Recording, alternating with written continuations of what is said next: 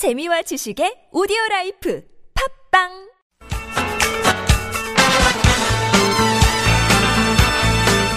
지금부터 펼쳐지는 10분간의 강의가 여러분과 자녀들의 행복 지수를 바꿀 수도 있습니다.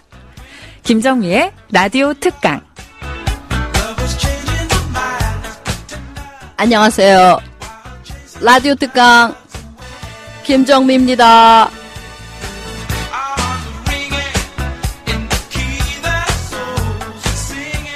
오늘의 특강은 중국 전문기업 컨설턴트죠. 장래은 대표의 세 번째 중국 이야기입니다. 신문에 연일 중국 관련 소식들이 많아지는 걸 보면서 세계의 축이 미국에서 중국으로 조금씩 옮겨가는 게 아닌가 하는 추측을 하게 됩니다. 그렇다고 6.25 전쟁의 아픔을 기억하는 우리 부모들에게 중국이란 나라를 형제로 받아들이는 게 쉬운 건 아니겠죠. 하지만 가만히 국제 정세가 돌아가는 걸 보면 중국을 무시하고 우리가 살 방법이 없다는 걸 바로 알게 되죠. 먹거리부터 시작해서 작은 물건 하나까지도 중국 아니면 어떡하나 싶죠. 그러니 어쩌겠어요. 대세를 따르는 수밖에요. 지금껏 가지고 있던 중국의 부정적인 이미지를 다시 바꿔서 그들의 막강해진 경제, 정치, 외교적인 힘을 잘 활용하는 게 우리의 당면 과제는 아닌가 싶네요. 자, 이제 알면서도 잘 모르는 중국에 대해서 더 들어보죠. 장래은이 말합니다. 중국을 모르면 미래는 없다. 바로 시작하겠습니다. 한국 사람들이 중국 상해 갔을 때 꼭 한번 그 걱정 눈을 질끈 감고 그다음에 숨을 안 쉬고 먹는 것 중에 하나가 두부 요리 있어요. 우리나라 우리끼리 그냥 일반 한국 사람끼리 말할 때는 썩은 두부 요리. 예, 그게 이제 굉장히 중타상의 대표적인 전통 음식입니다. 아주 오랫동안 그것을 이제 잘 이렇게 발효시켜서 어 그렇게 아주 정중하게 귀한 손님 올 때. 그래서 그 두부 요리는 되게 비싸요. 근데 한국 사람들이 먹을 때는 꼭, 어, 된장 썩은 것처럼 아니면 이렇게 좀 먹기 어, 역겨워서 내 향이. 그래서 저도 이제 고급 음식점 가고 이렇게 어떤 가다가 이제 접대라면 접대고 이렇게 같이 누가 이렇게 음식을 대접한다고 하면은 그걸 꼭 저한테 주, 주는데 저도 사실 그건 잘 못 먹습니다. 그러면은 숨을 꾹 참고 그다음에 아 코에 숨을 안 쉬고 싹 입에 집어넣고 두부니까 아 목으로 쏙 쏙 어, 꿀꺽 삼키는 그런 요리가 좀 있어요. 저는 두 그리고 중국 요리 중에서 제일 좋아하는 게 그 샤브샤브입니다. 중국식 샤브샤브. 허구어라 그러는데요. 어 한국에도 이제 뭐 우리 조선족 동포분들이 사시는 그런 그 대방동이나 이런 쪽 가면은 허거 전문 요리집이 좀 이렇게 모여 있는 데도 있습니다. 어, 요즘은 이제 명동에 어 거기 한 호텔 2층에 중국의 유명한 그 중국식 샤브샤브 체인점이 오픈을 했어요. 큰 규모로. 24시간 합니다. 그래서 한번 어, 음식을 뭐 그런 데서 먹어볼 게 있으면 한번 가보신 것도 좋을 것 같고요. 어, 허구어는 참 맛있습니다. 샤브샤브 이렇게 어, 빨, 아주 매운 것과 그 다음에 어, 이렇게 그 사골 우려낸 것 같은 그런 곳에 이렇게 다시 섞어서 먹는 건데 중국식 한번 중국 가시게 되면은 그 중국식 샤브샤브는 꼭 한 번씩 드셔보는 것도 좋은 경험이 될 것 같습니다. 어 중국 친구들 혹시 많으신지 모르겠네요. 중국 가면 보통 음식을 먹을 때 어 중국은 원탁이죠.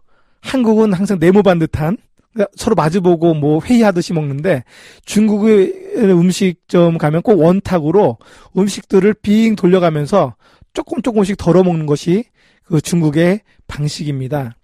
어, 보통 이제 식당에서 주문하면은 뭐 대개 채소나 이제 보통 육고기 그다음에 뭐 어, 해산물 요리 같은 것이 같이 섞어서 나오기도 하고 어 그다음에 냉채나 좀 이런 조금 차가운 요리들도 있습니다. 그다음에 이제 더운 요리를 좀 같이 나오기도 하는데 어 그리고 중국 사람들은 요리를 먹을 때 보통 중국 사람들 밥을 잘 안 먹어요. 같이 먹을 때 한국 사람들은 꼭 밥을 시켜 먹죠.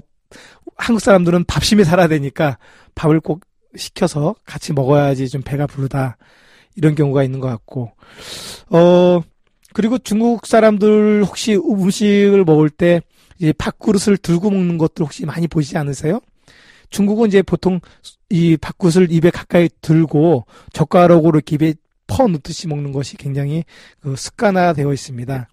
그래서 또 하나는 이제 음식 먹을 때 공용 스푼이나 젓가락 을좀 보통 사용하긴 하는데 자기 접시에다가 조금 덜어서 먹어야 되고요. 어, 중국에서 음식을 먹을 때 중국은 음식이 참 푸짐하게 나옵니다. 근데 한 가지 그 조금 다른 게 한국 사람들은 어 남의 집에 가면 음식을 다 해치우고 다 먹어줘야지 예의라고 생각을 하지요. 근데 중국에는 어 음식을 좀 다 먹지 말고 조금 남겨두는 게 좀 예의입니다. 요즘은 이제 다 전략들을 잘 해서 어 음식이 남으면 다 이렇게 다시 싸갑니다. 중국 그, 그 사람들이 와서. 그런데 이제 음식을 왜 그러냐면은 내가 너무 배불리 먹고 이만큼 남았다.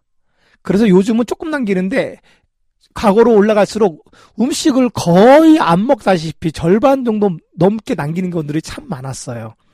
왜냐면은 벌써 배부르고 이렇게 많이 남았다는 것을 중국 사람들에게 좀 보여줘야 되거든요. 예, 그런 것이 손님 접대의 문화다. 어, 그런 거 좀, 요즘은 이제, 그러다 보니까 음식물 쓰레기가 너무 많고, 그러니까 중국 정부에서 이제 캠페인을 벌이기 시작합니다. 음식 남기지 마라. 예, 음식 찌꺼기 없는 그런 문화를 계속해서 만들어가고 있는데, 그래도 아직까지 이제 그 오래된 전통이나 관습이다 보니까, 혹시 중국 가서, 어, 양이 좀 모자르시더라도 조금은 남겨두는 그런 예의. 뭐 한국 사람들끼리 있으면 아주 깨끗이 해치우면 괜찮을 것 같고요. 혹시 중국 친구가 접대하는 경우라면은 약간씩 음식을 남겨놓는 것도 어, 나쁘지 않을 것 같네요. 중국은 왜 또 원탁에 이렇게 같이 먹냐면 중국 사람들은 굉장히 좀 단합을 잘하는 민족 중에 하나입니다. 한국 사람들은 어디 가면 조금 이렇게 깨알처럼 이렇게 좀 지금 서로 간에 이렇게 좀 자꾸 개인 플레이하는 경우들이 있는데 중국 사람들이 세계에 나가서도 중국 그 경제인들이 그 지역을 딱 휩쓸는 이유 중에 하나가 자기들끼리 단합을 잘해요. 어, 너 죽고 나 살자가 아니라 너하고 나하고 같이 잡아먹자가 중국식이었던 그런 사고 방식 중에 하나입니다. 그런 것이 원탁 문화에도 있는 것 같아요. 서로 힘을 합치고 서로 대화하면서 정보를 교환하는 그러한 문화를 그 중국에 좀 갖고 있습니다. 단결을 하겠다는 거죠.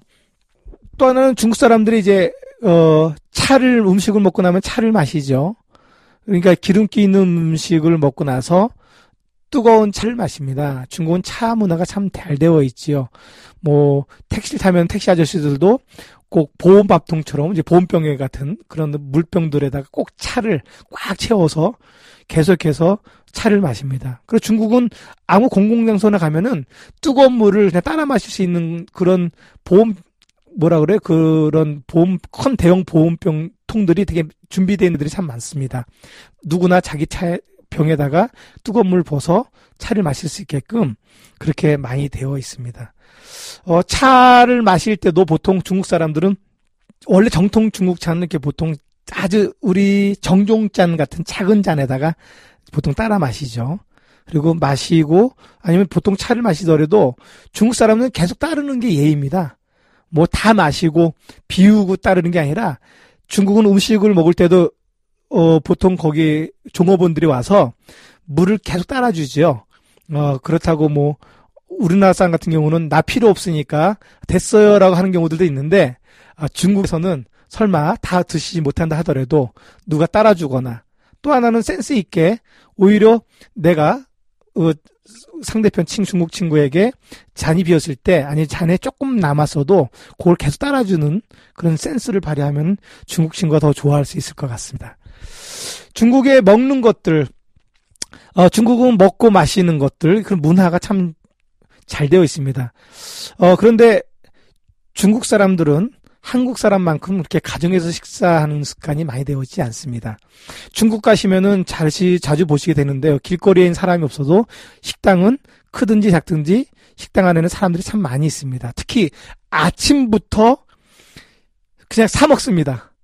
그냥 직장 출근하면서도 길거리에서 사 먹고 식당에서 간단하게 사 먹고 돈 있는 사람은 큰 식당 가서 호텔 식당 가서 또 사 먹기도 하고 이른 아침부터 다 사 먹습니다.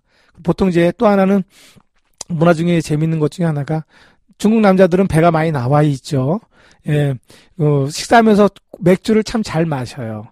예, 그러니까 뭐 그런 경우들도 있고 저녁 시간 한 5시 정도 되면은 이제 중국의 그 물론 이제 부유한 집안은 다 칭모가 있고 그러긴 하지만 조금 이제 민공이라 그래서 일단 노동자 계급이나 이런 분들을 이런 분들 이제 한 여자들보다는 남자들이 보통 저녁 식사하는 특히 중국의 지방 쪽 같은 경우는 그런 경우들이 많고 중국은 아무래도 여, 여성들이 이제 일하는 빈도가 참 많아서 어 그런 것 같습니다. 중국을 이야기할 때 꼭 하나 좀 음, 우리가 좀 알면서 잘 모르는 얘기를 좀 하나 좀 드리고 싶은 것이 있는데 중국 사람들은 숫자를 참 좋아합니다. 예, 숫자를 너무 좋아해요. 어, 우리나라 사람들은 뭐 숫자에 큰 의미를 안 두는데 중국은 숫자로 이야기합니다. 손으로 1, 2, 3, 4, 5, 6, 7, 8, 9, 10까지 숫자로 손으로 이야기를 하고 어, 중국은 숫자를 돈을 주고 삽니다. 어, 왜냐면 숫자를 믿는 좀 그런 경향이 참 많죠. 중국에서 중국인들이 제일 좋아하는 숫자는 여러분 잘 아시죠? 8자를 좋아합니다. 그리고 6자를 좋아해요. 어, 8자를 좋아하는 얘기는 중국은 이제 발음대로 이제 느낌대로 그 의미를 이제 가지고 있는데 중국 그 팔자 발음이 이제 파입니다. 파. 어, 파인데 파가 이제 그, 그 중국의 이제 재물을 얻는다는 그 중국 그 글자하고 발음이 똑같습니다. 그래서 팔자 하면 돈을 번다라는 그 행운의 의미로 팔자를 참 좋아해서 중국은 한국 사람들은 이제 행운의 숫자로 7자를 좋아하죠. 근데 7자 3개면 37 해서 행운이라는 걸 참 좋아하는데 중국 사람들은 8자가 많이 들어간 것을 좋아합니다. 그 중국은 번, 차량의 번호판을 사요. 8자 많이 들어가는 번호판 몇 억씩 줍니다. 그 다음에 중국 가시면은 어, 한국은 그런 거 없지만 중국은 모든, 어, 중국의 이제 핸드폰 매장 이렇게 앞에 보시면 전부 다 숫자가 적혀 있어요. 핸드폰 번호가 다 적혀 있습니다. 거기서 팔자가 얼마큼 많으냐. 그리고 이제 육자가 얼마큼 많으냐. 이런 것들. 좋은 번호를 좋은 번호일수록 아주 비싸게 판매를 합니다. 그럴 정도로 중국은 팔자를 참 좋아하지요. 육자는 왜 좋아하냐면 중국은 이제 순조롭다, 순리대로 풀린다라는 뜻에서 그 발음이 같아서 어 그래서 육자를 좋아하고요. 어 뭐 중국은 모든 그 어떤 거 행사를 정하거나 어떤 거할 때마다 숫자가 들어가야 될 거는 꼭 팔자를 집어 놓습니다. 그래서 뭐 8월 8일 날 더운데도 불구하고 결혼식이 좀 많다든지 이제 방을 배정하거나 하여튼 팔자만 들어가면 참 좋아해요.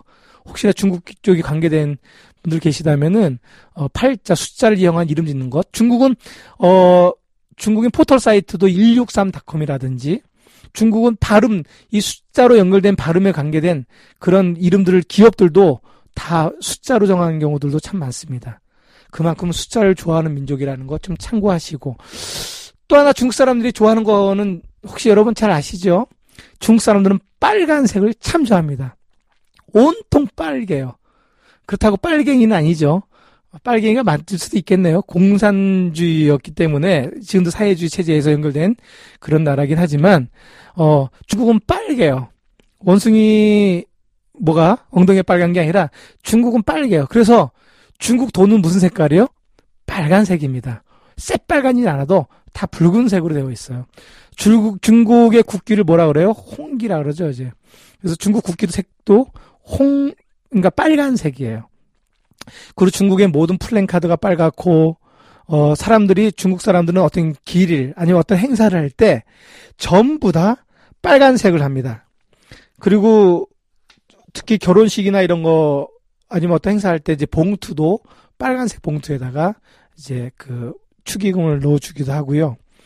어, 중국 사람들은 이제 그 건강 상태나 이런 거 할 때도 표현할 때도 건강한 걸 이제 좀 홍치라 그래서 그 홍 홍색을 띠거나 중국의 이제 홍성기가 국기도 얘기했지만 중국의 이제 뭐 그 대표적인 이제 유명한 가수들 이런 거 할 때도 앞에 홍자를 붙입니다. 그래서 홍인 중국 발음으로 홍론이라 그러는데 홍인이라고 하면 아주 높은 아주 유명한 그런 연예인이나 가수를 이제 뜻하기도 하고 이제 홍가수라고 얘기를 하죠.